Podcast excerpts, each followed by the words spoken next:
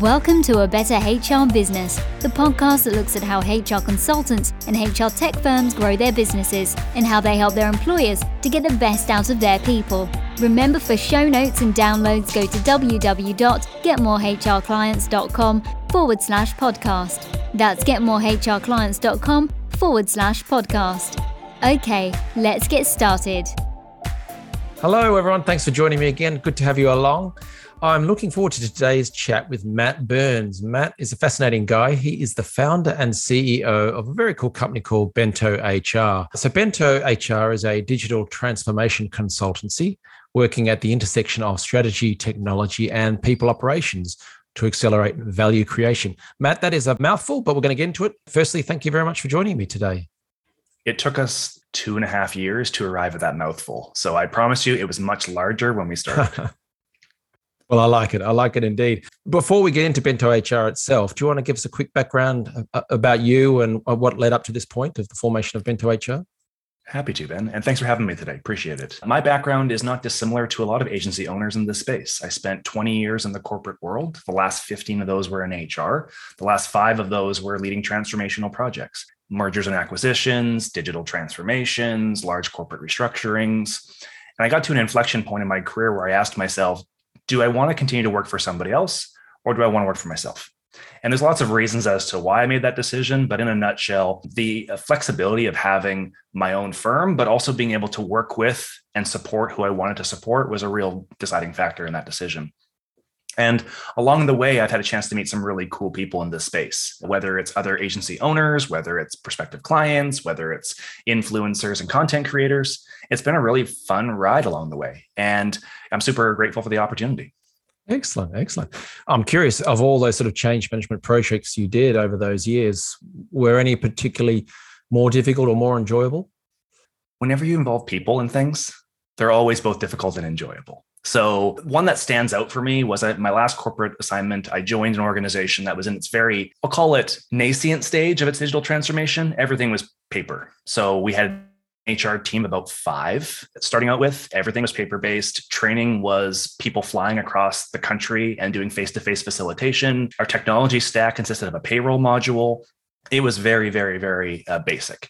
But I was brought on board in part to help accelerate the transformation of the HR function and then more broadly the organization, as they had pretty ambitious growth objectives and had tried several times in the past to grow, but had kind of stalled because of human capital challenges. So I came in from the outside in that organization, joined, and set about building a strategy that was enabled through technology. And that led to a decision for us to go to the market. We ultimately procured five different modules from five different partners and implemented those within a course of 12 months. Now, Ben, this was back at a time when the decision around best of breed versus enterprise technology solutions was still very much debated. And most HR practitioners, most businesses in general, frankly, were buying enterprise solutions. So they would mm. deal with one vendor, Workday, Oracle, ADP, whoever that might be, and then buying additional modules as their needs would evolve.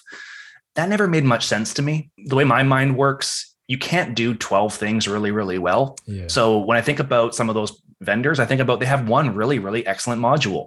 And then they have a number of modules that are in various stages of development. And we were an organization that wasn't cash rich. We had constraints like every company did. So I had to operate this strategy within a budget. And when I went to the market and talked to different vendors, I focused primarily on sole source best of breed partners individuals who did one thing really, really well. So I talked to an ATS organization that just built ATS platforms, and I talked to a LMS platform that just built LMS platforms. And in addition to them being much more specialized and therefore much more feature driven, they had, because of the nature of their solutions, built things like open APIs, which would connect more easily to those large ask, enterprise yeah. providers. And they focused on things like single sign on out of necessity, because if they were a single solution in an ecosystem, they had to collaborate. Whereas at the time, those larger enterprise providers didn't offer open APIs, they weren't incentivized to collaborate with other people. So going through that exercise of talking to upwards of 100 unique vendors and whittling it down to five, and then choosing those solutions, implementing them. And then I ultimately hired a solutions architect in my organization to tie them all together on the back end we essentially built our own enterprise solution at about a third of the cost of going to one of those larger providers and did it all in 12 months it was a whirlwind, but ultimately we had to achieve the goal within that tight window because on the other end of it, we had an ERP implementation to support. So there was a very small window for HR to do its digitization around technology before IT's resources would be stretched elsewhere in the organization. So challenging because we had to ramp up an organization that traditionally had not embraced technology and quickly push five new solutions at them in addition to their day-to-day jobs and the change management around that was particularly rough because we had to go through a very accelerated change path. But ultimately, it was successful. We were able to build feedback loops. We were able to build trust in the process. We were able to have metrics and measures that sustained momentum and ultimately went, went very successfully. And then the following year, we were able to follow it up with a real emphasis on data. Nice. And I suppose it's more than just the fact that you built an enterprise solution, but with a combination of different solutions at a third of the cost and a good time frame. But the fact that probably was a better result at the end, right? Than much better result. Yeah. When you have those single source solutions, their solutions are just ultimately better. They're yeah. doing one thing, Ben. So they're focusing in on building the best ATS, LMS, yeah. HRIS platform they possibly can and they're much more receptive to customer feedback at the time than those large enterprise providers were. So yeah. we were able to work with some vendors that, for example, we needed to help them translate languages. They didn't offer certain languages when we engaged with them originally. And we helped them actually translate their platforms and then did so for a reduction in pricing going forward. So like we were creative with how we solve for problems. If we had found a good solution that we liked, and translation was the barrier, we could put some skin in the game with translation. They would ultimately benefit from our support in translating the platform. Yeah. And we benefited from having locked in pricing that was well below market for the perpetuity of our contract. That's a very creative way to do it, actually.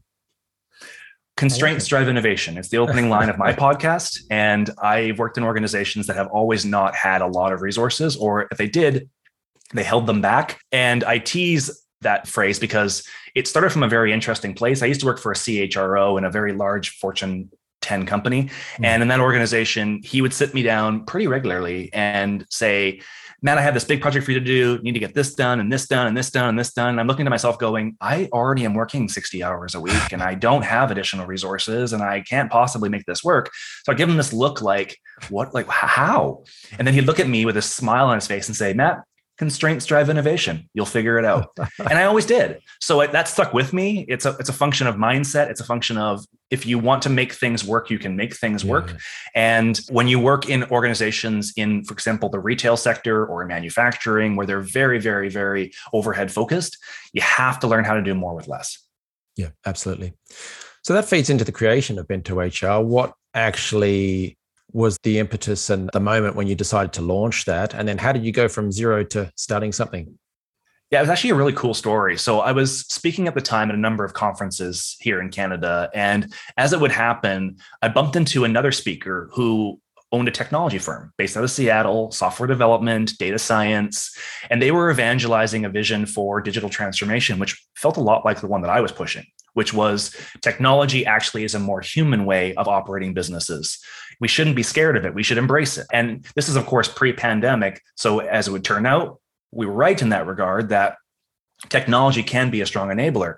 And as we listened to each other's presentations, first he listened to my presentation, then he introduced himself. I listened to his presentation.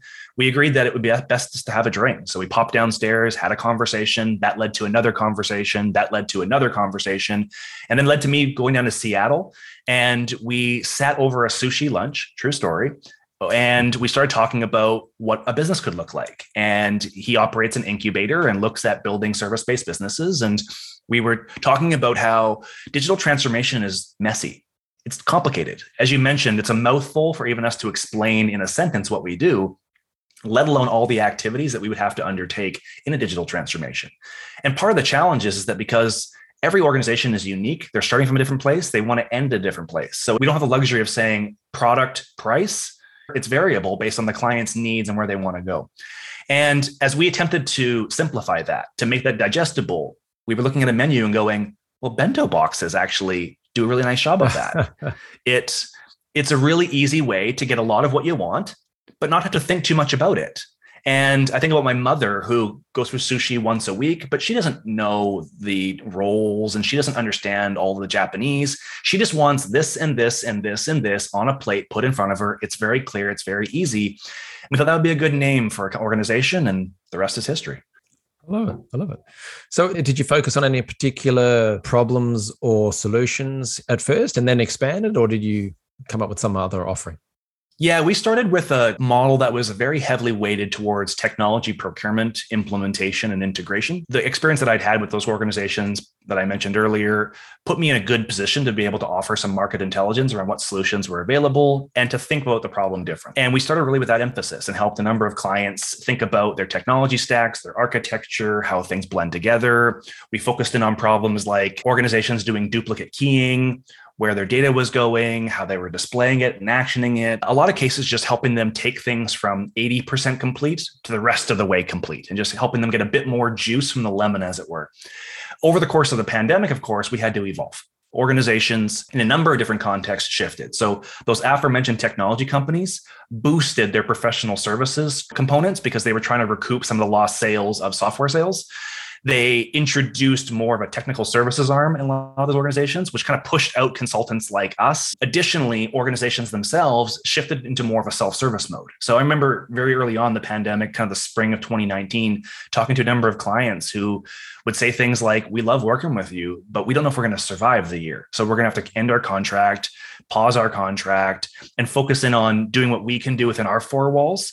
And that happened a few times. And we had to again pivot our organization to survive. It led us down a path actually into virtual reality for a moment. And we did that with a bit, which was kind of cool. Ultimately, Ben, we're focused in on activities now that are at the intersection of HR, so humans, and technology. And we're trying to bring those two things together in a way that makes sense for organizations. And whether it's virtual reality, whether it's technology procurement, whether it's big data, we're trying to right size solutions to fit client needs.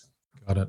It's funny. I was on LinkedIn earlier having a look there, and someone had shared a, a Steve Jobs video. He's on the stage at one of their conferences, an Apple thing, and not a heckler, but someone asked a polite question, sort of saying that he didn't really wasn't choosing the right technologies and things like this, and he really didn't get it.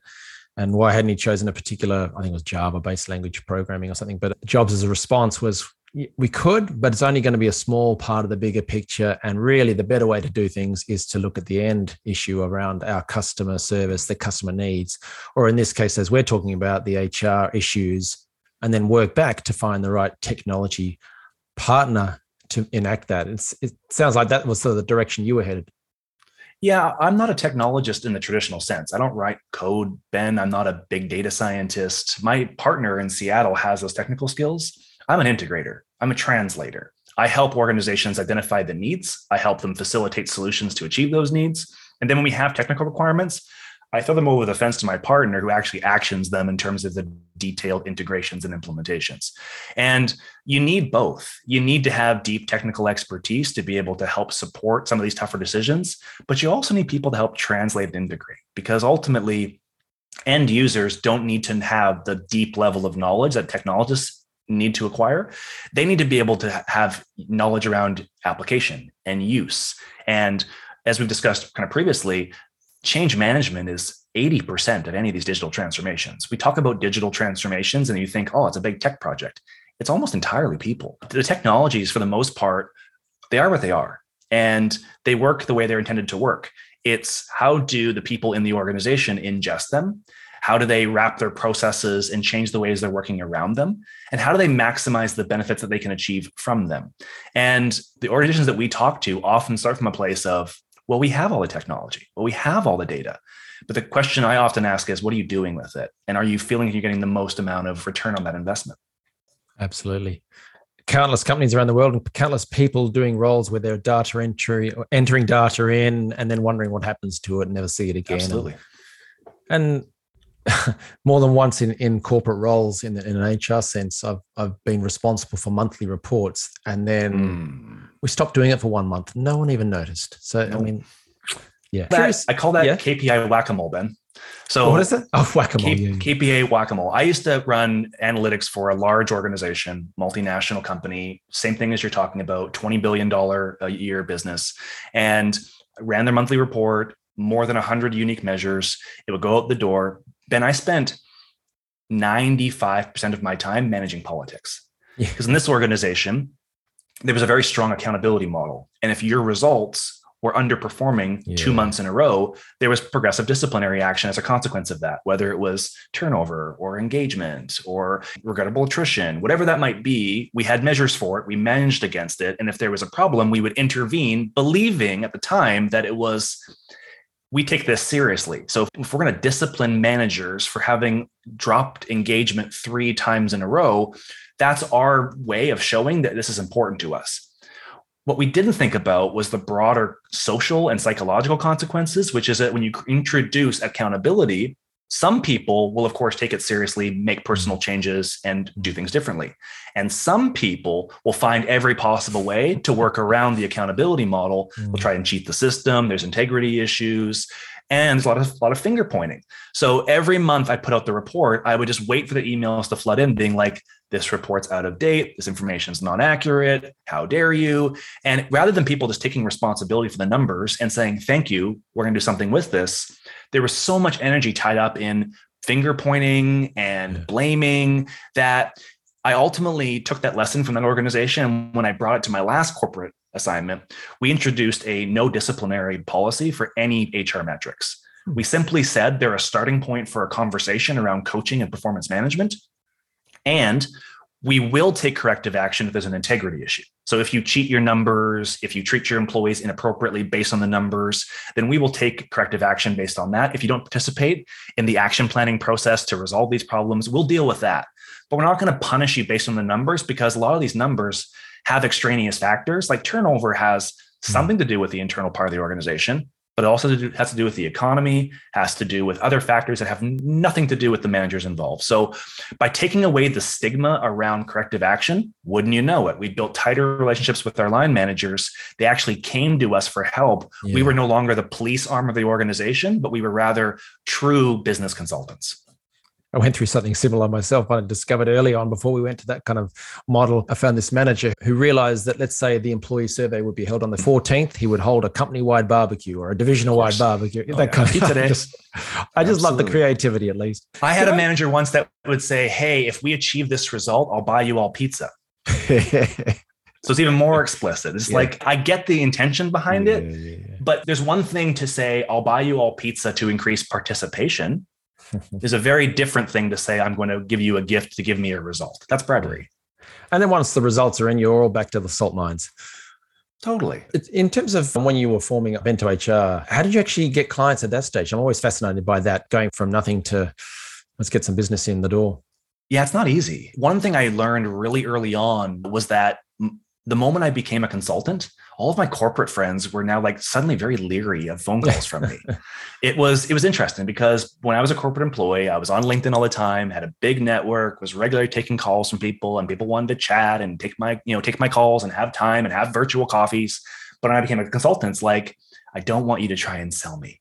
So that was one lesson I learned very early on. The honest answer, Ben, is it's kind of trial and error. And every organization's a little bit different. For us, what works really, really well is occasionally I'll say a smart thing and we'll put that smart thing into the universe. Mm-hmm. Whether it's speaking at a conference, whether it's writing an article, whether it is hosting a focus group, I'll say something that is reasonably intelligent. People will say, I want to hear more of that. It begins a conversation that in some cases leads to business. And a really effective way that we found more recently recently is just going back to our core network of people and just reintroducing. I mean, I mentioned before, we've pivoted so many times during the last three to four years that it was important for us to go back to our network, our trusted network of advisors and friends and colleagues and business partners, and say, this is what we're doing now.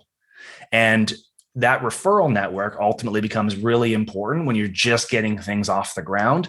Once you have momentum, momentum begets more momentum, but getting things from zero to a cash flow positive business is a challenge for any service based organization. Absolutely. And the reconnecting side of things with the pivots and then getting in touch was that just sending people messages? Is it meetings? What was that?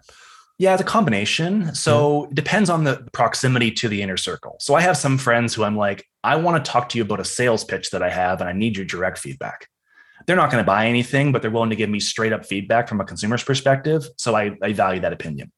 Other individuals, it was conversation around, hey, we're trying a new idea here and some new thinking at Bento HR. We'd love to have your feedback in a focus group format. So we'd love to test some ideas with a broader group and we want to make a big tent event and we'd love you to come in and just share your feedback around that. And then in other cases, we would ask explicitly for introductions to people through other people. The combination of those three things, now, whether that was a, LinkedIn direct message, whether it was an email campaign, whether it was a phone call that I made, more often than not, LinkedIn's my preferred platform. It's where I have the majority of my business connections. It's where I spend the majority of my time when I'm not working. So that for me is often the most fruitful. We've tried email in the past. It hasn't entirely been effective. The conversion rates, the effort that we expend for the return that we get isn't often proportionate. It's good at building awareness for us, but we're selling services. And one thing I've learned the hard way through this business is that it's really hard to differentiate services. Service based businesses, it's relationships, it's relationships and trust. And price sensitivity goes out the window. It's relationships. So we have to focus in on that me sending out thousands and thousands of cold emails to people, great for building awareness, but the conversion's often in the single digits. And I don't want to necessarily have a brand for a company that is spamming people all the time. I would rather have a brand of an organization where it's like, our services are so scarce that you need to come and find us. Now, that isn't always the case. We have to go out and find people in our business, but generally speaking, our network has been pretty fruitful. And people may think about going and giving speeches and talks, podcasts, whatever it may be. Yeah. Some of those things can take a lot of time, especially events, physical events. That's that's a couple of days gone. What's mm-hmm. your thoughts on that? Either taking stands, so actually paying for stuff, or giving speeches at these things? We've made a lot of mistakes in this process. So I've planned events and organized them myself. I've attended events as a speaker. I've attended events as a having booths. I think my first recommendation for those people who are considering events is to reach out to your network and establish what is available and what is practical. So there's an event every year that's hosted in the United States that is probably the largest HR technology event, if not the second largest. And really sold as a business development opportunity, but the reality is it's not. Mm. It's a place that you go to if you want to get funding. It's a place if you want to go to if you want to build channel partnerships. All the big players are present, but the trade show floor has very little in the way of customers. We spent a lot of money, a lot of time, as you mentioned, a lot of resources to go down to find that out. We would have probably been better served if we'd asked some questions beforehand rather than getting caught up in the marketing of this event itself. Yeah. The events where we had the most amount of success are the ones where we've been able to have a presence on the stage, at least in some way, shape, or form, whether it's a panel or a keynote, and to have a, visible presence that is also on the trade show. So people will see us speak, see me speak, and then come by the booth. We get to have a conversation. One or the other. So a stand on its own, bit of a waste, but if you can get the speaking slot, it builds both profiles, right? Yeah, stand on its own is like I spent a lot of years in retail, and where you have your booth is so important. It's yeah, why they yeah. charge different prices so, events that we've had the most success, we were in a highly visible area and we were highly visible insofar as talking on stage. The events where we've had the least amount of success, we were tucked away in a corner and trying to sing for our supper and hoping that people would come by the booth and we'd be able to engage them in a conversation. But it feels more like somebody trying to sell you a credit card in an airport and mm-hmm. less like actually having a real conversation with somebody. So that's for us that, that's worked really well. We also piloted some digital events. So we did that in the pandemic. And as I alluded to earlier, we actually put on a three day virtual reality conference yeah, with 60 speakers in VR headsets and 400 attendees in VR headsets and 400 nice. attendees attending live stream. Awesome, exhausting. Exhausting. Uh, I, I, did one similar, but and I, I know it's exhausting. yeah, it took us about eight months of mm. essentially 15 to 16 hour days to put that together. I mentioned earlier about reaching out to your network for help. We tried nobody had done it before. So when we talked to Microsoft and Meta and Verizon and big companies, they were more than happy to be involved, but nobody had put on a, a, virtual reality conference for three consecutive days with 800 attendees in it. Nobody had tried to onboard 60 speakers in VR headsets and have them present keynotes and panels and fireside chats. So we did that. It was an incredible experience. We learned a ton along the process and one of the rewarding things that we've heard since then is we have people come back to us two years later and say, "Hey, since that conference, we went ahead and we bought 500 virtual reality headsets for our company. We've wow. we've expanded this platform and in this technology as a, a, tool for coaching or for performance management or for recruitment. We were able to introduce people to a new way of thinking at a time when people needed new ways to think. Yeah, absolutely. I'm curious uh, with the, the for instance the roundtables and you getting feedback on offers yeah. and things like that were there any examples of where you adjusted your offering as a result of that feedback because for me for any business i think the offering is just crucial you can then market it and do all sorts of fancy things put a bow on it but unless the offer is not good it's very hard to sell something so what were your findings in our case really hard to define it as you yeah, mentioned, yeah. it's a bit opaque. It's a bit hard to pin down because, again, digital transformation is such a nebulous term. For some people, it means automation. For some people, it means AI. For some people, it means technology procurement or virtual reality or augmented reality. So I think you're spot on. I think we start from a position, and it usually starts from a position of like thought leadership, where I'll assert an opinion so right now I'm geeking out on a term called employee lifetime value. Most people who are in marketing understand that one, customer yeah. lifetime value. The equivalent is employee lifetime value. We're currently building a, a model that establishes measures and metrics through an employee's life cycle. And it's simply, it's not meant to solve the problem, but it's meant to create alignment around the problem we're actually trying to solve.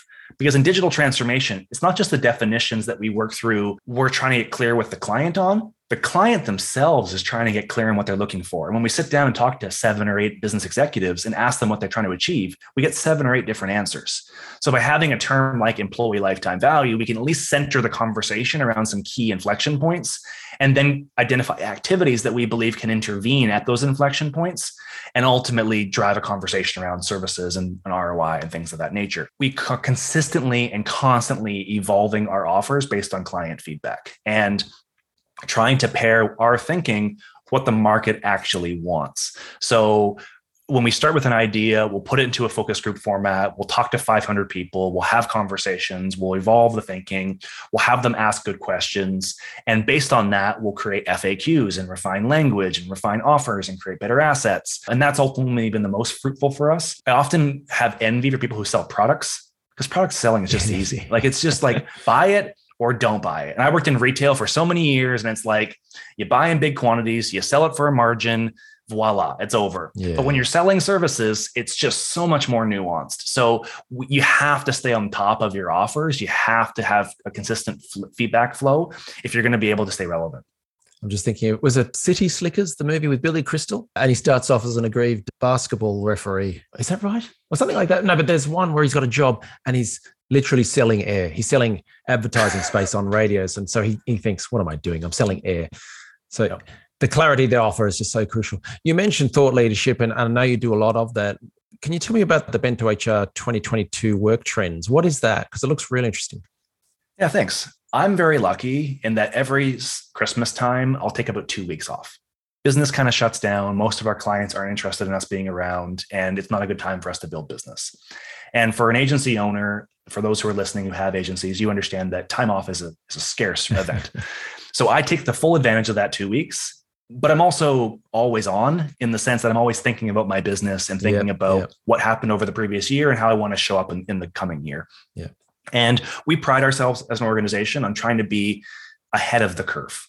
We build the bridge to the future that our clients can walk on. So for us, talking about trends is as much about helping the people in our network understand where things are going so they can reverse engineer to where they are and ultimately think about the path between the two. Whether it's virtual reality, whether it's the rise of big data, I talk a lot about the blending of marketing and HR. There's concepts that I think are going to become increasingly relevant. And as it wasn't too long ago that I was a corporate employee, just my head buried in a bunch of work and a bunch of emails and a bunch of meetings and the ability to have people around me just give me some visibility to what's going on outside the four walls of the company i found so valuable. So i try and create content that i would have found valuable sitting in that chro spot. Like it like it. So man we've covered a lot of ground here but i'm sure people would love to learn more about you and, about bento hr uh, bento hr so what should they do next Yeah, the easiest way to find me is on LinkedIn. You can search Matt in VR or Matt Burns. You'll see my big grinning face and my mm-hmm. beard on the, the platform. Check me out there. My account has been configured to accept direct messages from anybody, so please send me a message. You can also search us at bentohr.com. We're currently in a website renewal right now and trying to flush that out. Ben, one thing I'm sure you can relate to is we've oscillated between too much detail, yeah. cutting back on the detail. We're now kind of swinging the pendulum back to having some more detail. Yeah. So we're currently doing some work on that, but check that out as well. Easy spot to find me, Matt at uh, bentohr.com as well as my email. Brilliant. All right. So if you're listening to this on the go, we'll have those links in the show notes. But Matt, brilliant work. Love what you've done so far. And it sounds like what you're doing is going to be even more amazing. So thank you very much for sharing your insights and your time today. Thank you, Ben. Appreciate it. Thanks for joining us today on A Better HR Business, the podcast that explores the world of HR consulting and HR tech businesses. For show notes and downloads, go to www.getmorehrclients.com forward slash podcast. That's getmorehrclients.com forward slash podcast. Remember to subscribe and share the show with any friends who are busy growing a HR business. Thanks and see you next time.